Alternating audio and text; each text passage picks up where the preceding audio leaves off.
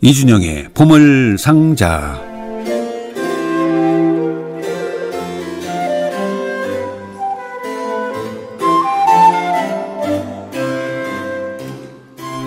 아름다운 당신에게는 2부가 시작되면 우리 가곡이 방송이 되고요. 그리고 광고를 들은 후부터는 이준영 씨의 시간인데 예, 제가 한 3분 뺐었습니다. 미안합니다. 아닙니다. 괜찮습니까? 예, 아니 안녕하세요. 왜냐하면 그 시간에 맞게 준비해 오신 그 얘기와 음악이 있을 텐데 음, 제 얘기를 조금 줄이죠. 뭐. 아니. 자 오늘은 어떤 얘기 준비해 오셨어요? 예, 오늘은 아 최근 네. 그 명연주자들이 많이 세상을 떠났습니다. 그래서 네.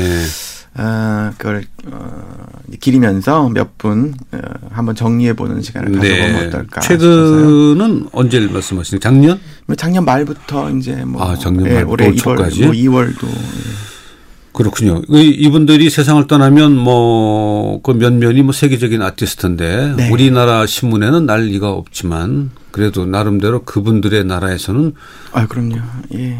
이름이 떠오르는 북어가 뜨는 그런 분들이죠. 그렇죠. 네. 아마 우리 애청자분 가운데는 그분들의 성함을 들으면서 어머 이분이 세상을 떠났어 네, 할 네. 분들이 보입니다. 저도 어렸을 때 이제 클래식 음악을 처음 이제 좋아할 때부터 네. 어떻게 보면 참 길잡이 같았던 예, 분들인데 그런 분들이 있죠. 예, 이제 그런 분들이 하나 한 분 두 분 또 세상을 음. 떠나서 좀 안타까운 마음도 있고 합니다. 그렇군요. 어떤 분은 문자를 주셨는데 저하고 일면식도 없지만 어 방송을 들으면서 가까워진 것 같다고 하는 문자 주셨는데 저도 어릴 때 일면식도 없는 분들의 방송을 들으면서 그렇죠. 또 네. 연주를 들으면서 네, 네. 여기까지 온 거고 이준영 씨도 그랬군요. 네, 그럼요. 어, 그 음악을 좋아하고 사랑한다는 예. 것은 그런 길잡이가 네, 어, 누구나 있는가 봐요. 네, 그렇죠. 자, 어떤 분이 세상을 떠나셨습니까? 에, 예, 처음 소개해드릴 1월 26일 그러니까 얼마 안 됐어요. 예, 네. 세상을 떠난 프랑스 출신의 에, 오르가니스트 네네. 장기유입니다. 뭐 20세기의 오르가니스트 네. 중에서 손꼽히는 분이었죠. 아, 이분은 최근에 몇 년 전에 한국에 예, 다녀가신 거 아주 기억이 나는데. 늦은 연세까지도 왕성하게 활동했죠. 우리나라도 여러 번 어, 왔습니다. 그렇죠. 예. 이분이 1930년생이시군요. 예, 이제 올해 그럼 이제 여든 아흔이 예, 아흔 우리 우리나라 나이로 아흔이 네. 되신 분이시군요. 예, 뭐 개인적으로는 제가 어렸을 때 처음으로 알게 된 오르가니스트기도 해서 네네. 예, 이분 연주를 참 많이 들었던 어, 기억. 대단하시네요. 예. 저는 어릴 때 음악 들을 때 오르가니스트는 한 명도 몰랐는데 슈바이톤 하셨잖아요. 그러니까 오르간 쪽에도 관심이 있으셨던 거죠. 있었죠. 그런 네. 음악이. 예. 네, 네. 저는 오르간 그쪽은 그냥 반주로 알았지. 아, 그러셨어요? 예, 교회에서는 오르간이 거의 다 반주만 하니까. 아, 네, 네. 어, 하여튼 뭐 이준영 씨를 오늘날까지 이끌어 주신 은사님이신데. 작곡가하게 됐고요. 네네. 에, 파리 음악원에서 뭐 마르셀 듀프레나 모롬 그 모리스 듀르플레 같은 아주 네네. 20세기 대작곡가들에게도 공부해서 예. 에, 작곡과 즉흥 연주 또 오르간 연주 분야에서 모두 음. 아주 강한 개성을 지녔던 연주자 중 그렇군요. 저는 이제 오르간 연주는 좀 친숙지 않기 때문에 네. 그, 그 깊이와 연주의 기법이 별로 차이가 안 날 것 같은데 그렇지 않은가요? 어, 반대죠, 사실은. 왜냐하면 오르간은 그 스톱이 있잖아요. 음. 네네. 그 스톱을 써서 연주자의 그 자유로운 상상력대로 마음껏 음색을 조합할 수가 있기 때문에 네네. 예, 어떻게 연주할지는 정말 천차만별이죠. 또 와. 아. 악기마다 음색이 달라요. 왜냐하면 악기마다 스톱이 다르고 그렇죠. 또 시대와 지역에 따라서 악기의 음. 특성이 다 달라서 연주자에게 주어진 개성이 오히려 자유가 아 그렇군요. 다른 악기보다 훨씬 더 악보에 큰- 써 있는 게 아니고 그렇죠.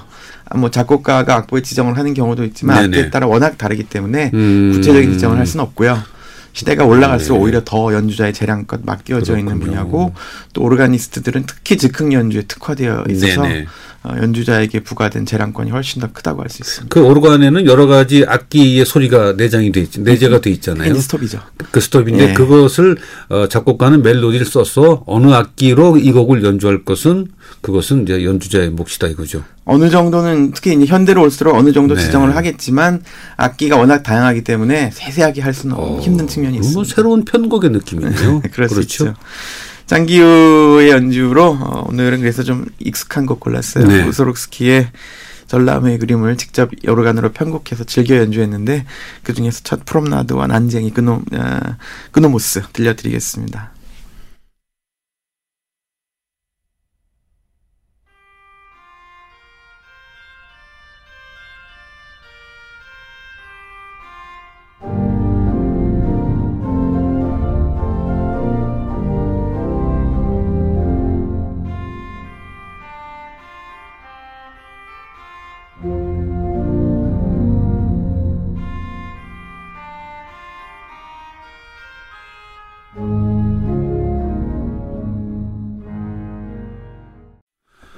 네, 무소로스키의 전람회의 그림 가운데 두 곡을 들으셨습니다. 프롬나드와 에, 그노무스를 네. 둘이 장기유의 오르간 연주로 함께했습니다. 음, 조금 느낌이 다르네요. 네, 그렇죠. 네, 우리 관현악 곡으로 듣던 것과는 네. 자 장기우 선생이 세상을 떠나셨습니다. 또 그 다음 분은요. 예, 두 번째는 바로 예, 전설적인 독일 출신의 베이스 바리톤이죠. 네, 예, 테와담이 네, 네. 1월 10일에 예, 세상을 떠났습니다. 예, 이분은 왜 전설적인가요? 에, 20세기를 대표하는 바그너 가수를 곡으로 하는 아, 한 소터와 테와담 아마 두 사람을 누구나 꼽지 않을까 네, 싶네요. 네. 이 드레스덴 출신으로 서독의 피셔 디스카와 있다면 동독의 이 테와담 거의 쌍벽을 이루는 아, 그랬군요. 바리톤 가수로 어, 60년대 70년대 바이로이트 무대에 거의 30년 동안 섰어요. 아, 그래서 그렇군요. 바그너 가수군요. 예, 뭐 바흐도 굉장히 잘했습니다만 네네네. 니벨룽겐의 반지의 그 보탄 역, 음. 또뭐 뉴른베르크 마이스터 증거의 한스 작스 역으로는 뭐 시대를 풍미했던 그래서 뭐 카라얀이나 카를뱀 뭐 이런 지휘자들이 바그너를 할 때는 거의 항상 네네. 태화담을 주인공으로 썼었죠. 그리고 이제 드레스덴 십자가 교- 합창단 단원 출신답게 바흐 네. 칸타타나 순환곡에서도 아주 절창을 아, 들려주었던 가수기도 그렇군요. 합니다. 그 십자가 교회 출신이군요. 예, 예. 거기 출- 저 음악가들이 꽤 있죠. 많죠. 예, 음. 뭐 올라프 베어, 마티아스 게르네, 페터 슈라이어 등등 네. 동독 출신의 수많은 가수들이 이 교회에서 배출되었습니다. 음, 원래 드레스덴 출신이기도 하고 예, 아, 이분이. 예, 드레스덴. 평생 그 베를린 국립오페라극장 네, 그리고 드레스덴 국립오페라극장의 이제 어떤 명예단원, 종신단원으로 그랬군요. 예, 그 오페라 극장의 뭐 주인이었죠. 예. 네, 1926년생이시네요. 예, 그렇습니다. 우리 나이로 94, 95. 어, 지난 1월 10일 날 세상을 떠나신 어, 테오 아담의 노래 한 곡 어떤 거 들을까요? 예, 한스 작스 역 역시 태화담의 네네. 아주 시- 아, 주 배역이었는데 그 중에서 이 그윽한 라일락 향기가 가득하고라 아주 유명한 아리아 골라봤습니다.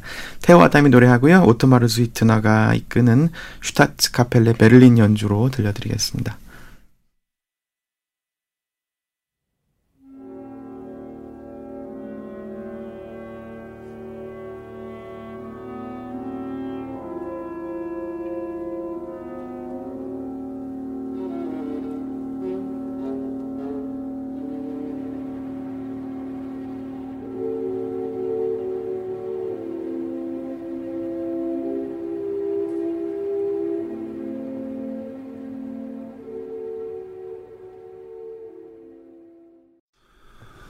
네, 리하르트 바그너의 뉘른베르크의 마이스터 징어 가운데 그윽한 라일락 향기가 가득하고 였습니다. 네, 베이스 테오 아담의 음성이었고요. 주이 터너가 주의하는 슈타츠 카펠레 베를린의 연주 함께 하셨습니다. 지금 이 부른 아리아는 도대체 무슨 내용입니까? 네, 주인공은 한스 작스가 뭘 그러니까 이제 얘기하고 싶어 하는 거예요? 명가수인데 네. 예, 니른베르크 재화공이죠. 어, 음, 구두를 만드는? 예, 예. 네네. 네, 이막에서 어, 자기 작업장에서 이제 망치를 두드리면서 네. 주위에 돌아가는 일들을 이렇게 관찰하는데 자기가 사랑하는 여인이 있어요. 근데 자기를 존경만 하고 네. 사랑은 다른 젊은이를 하는데 그 젊은이가 또 마침 또 훌륭한 가수여서 음, 작스가 이제 은근히 도와줍니다. 그러면서 어, 앉아서 주변에서 일어나는 일들을 이렇게 보면서 이제 자신의 복잡한 아, 신경을 그렇군요. 노래에 실어보내는 그런 순간이죠. 그윽한 라일락 향기가 가득하고 라일락 향기는 가득했지만 내 마음은 찢어진다. 네, 좀 뭐 서운하기도 네. 했겠죠. 바그너의 음악과 바그너의 오페라를 참 시간도 길지만 네, 참 집중력을 갖고 보기는 참 쉽지 않은 것 같아요. 제 경우에는. 그럴 수 있죠. 예. 네. 하지만 뭐 좀 쉬운 쉽다기보단 좀 쉽게 다가갈 수 있는 네네. 뭐 탄호이저나 로엔그린부터 한번 시작해 보시면 그럴까요? 예. 예. 바그너는 한번 빠지면 헤어나올 수가 없습니다. 그렇다고 그래요. 네. 어, 세계적인 테오 아담이 세상을 지난 1월 10일 날 떠나셨고요. 네. 예, 다음은 목이 어, 메이셨 예. 아니에요. 그러니까 예. 어, 프랑스 출신의 하프시코드 연주자인 브랑, 블랑딘 베를레도 얼마 전에 작년 아주 말이네요. 12월 30일에 네. 아, 그렇군요. 세상을 떠났습니다. 아, 개인적으로는 네. 음. 굉장히 안타까웠어요. 아직 좀 연세가 그래도 네네. 어, 세상을 떠날 나이는 아닌 것 같다는 생각도 했고 어릴 때 이제 저한테 프랑스 음악의 어떤 아름다움을 네. 알려준 정말 선생님 같은 분이어서 음. 예, 굉장히 좀 충격적이었습니다. 그래요. 이분은 어떤 활동을 많이 하셨어요? 예, 아프시코드 연주자로요. 6, 70년대, 60년대부터 이제 연주자 생활을 시작해서 네. 뭐 바흐 같은 곡은 물론이지만 특히 프랑스 음악 쿠프랭이라든가 네, 네. 라모 같은 프랑스 오. 음악의 어떤 그 네. 섬세함, 뉘앙스, 어, 고전미, 우아함을 정말 아, 몸으로 이렇게 완전히 체화한 것 같은 네. 그런 해설을 들려줬던 연주자입니다. 그때 그 프랑스의 선생님 블랑제 그거는 어떤 나디아 활- 블랑제요. 예. 예. 어, 이, 이- 이분들하고는 어떻게 활동이 나디아 블랑제는 블랑딘 베를레보다 훨씬 선배죠. 네. 할머니- 예. 그거는 가르, 치기만 하셨나요, 그러면? 에, 그렇죠. 작곡가들의 스승이었죠. 지휘 네네. 활동도 좀 했습니다만. 예. 그렇군요. 프랑스 작곡가는 음악을 처음 접하는 그 애청자들에게는 조금 생소한 분들이 많아요. 네, 그럴 수 아무래도 있죠. 독일, 이탈리아, 오스트리아가 좀 친숙하고 예, 그런데 이제 프라, 독일 음악이라는 게 사실 프랑스 음악의 아들이에요. 아 그래요? 예. 바, 예를 들어 바흐 작품을 보면 뭐 알르망드, 쿠랑트 이런 게 다 그렇죠. 프랑스에서 온 네네. 거고요. 프랑스의 예. 춤곡이죠. 예, 또 관현악 모음곡 예를 들어 우리가 뭐 아, 쥐선상이 아래로 유명한 이 모음곡도 프랑스에서 네. 온 거고. 그런데 왜 유럽 음악, 클래식의 음악을 중심이다라고 생각하면 독일, 오페라는 이탈리아, 네. 춤곡은 오스트리아 네. 이런 생각이 정리가 돼 있고 프랑스는 약간 좀 곁 같은 그런 느낌인데. 그것은 이제 프랑스 음악이 19세기에 약했기 때문에 그래요. 아 네, 그렇군요. 우리가 가장 친숙한 음악이 19세기 음악 아닙니까? 그렇죠. 그러다 보니 음. 예, 19세기에 가장 강했던 독일 음악이 가깝게 느껴지지만 네네. 따지고 보면 유럽 음악의 원류는 프랑스에서 나왔습니다. 어. 예, 9세기 10세기경 노트르담의 이 오르가눔 악파에서부터 네. 악, 어, 프랑스 진정한 음악 악파가 출현했기 때문에 에, 유럽 서양 음악의 사실 발상지는 프랑스라고 해도 크게 틀린 말은 네네. 아니에요. 그래요. 예. 그 얘기를 다시 한번 정리해서 네. 어, 설명을 좀 해주기 바랍니다. 예, 블랑딘 베를레가 연주하는 쿠프랭의 에, 파사카이 에, 파사칼리아죠. 들려드리겠습니다.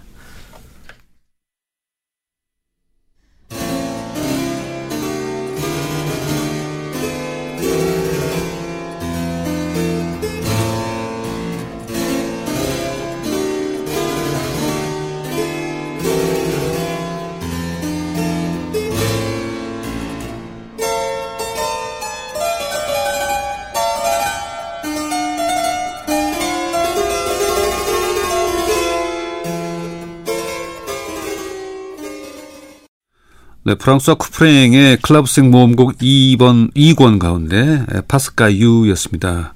에, 블랑딘 베를레의 합시코드 연주였습니다. 파스카 유는 우리가 보통 알고 있는 그 핸델이나 바흐의 그 파스칼이야? 파스칼이야. 예. 그 춤곡이잖아요. 맞습니다.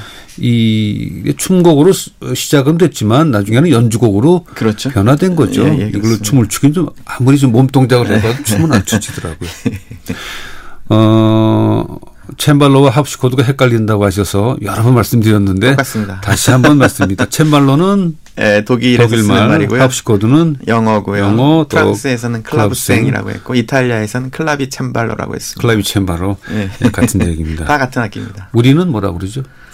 뭐 챔발로 하프시 코드를 비슷비슷하게 쓰는 것 같아요. 그럼 다 쓰죠? 예, 근데 우리가 쓰는 악기 이름이 대부분 영어식이에요. 뭐 네네. 바이올린, 플룻 이런 게 다 영어식이니까 음. 하프시 코드라고 하는 게 좀 더 일관성이 있지 않을까라는 하프시 코드를 생각을 제일 많이 쓰는 것 예, 같은데요? 하는데 챔발로라 해도 물론 네네. 전혀 나- 아, 아, 이상하지 않습니다. 그렇습니다. 예. 자, 다음 분은 빌마 리프군요. 예, 빌마 리퍼. 예, 빈 오페라 극장의 아주 오랜 네. 에, 여왕이었죠.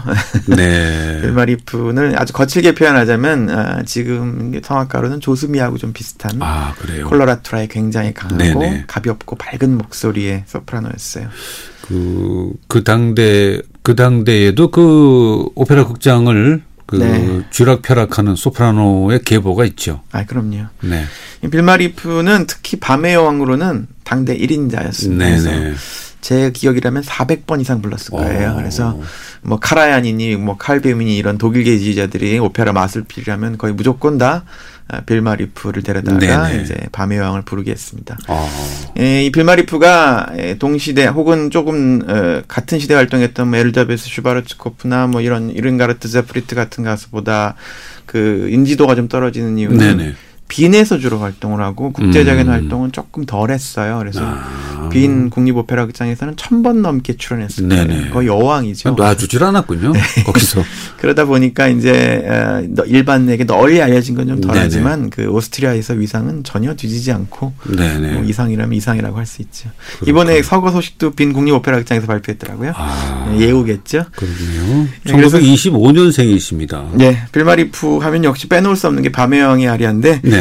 예, 그 두 번째 그 더 유명한 곡은 워낙 많이 들어보신 것 같아서 오늘은 밤의 여왕의 첫 번째 아리아, 사랑한 아들이여 떨지 마세요를 빌마리프의 노래 칼뱀이 이끄는 빈 피라모닉 연주로 아, 준비했습니다.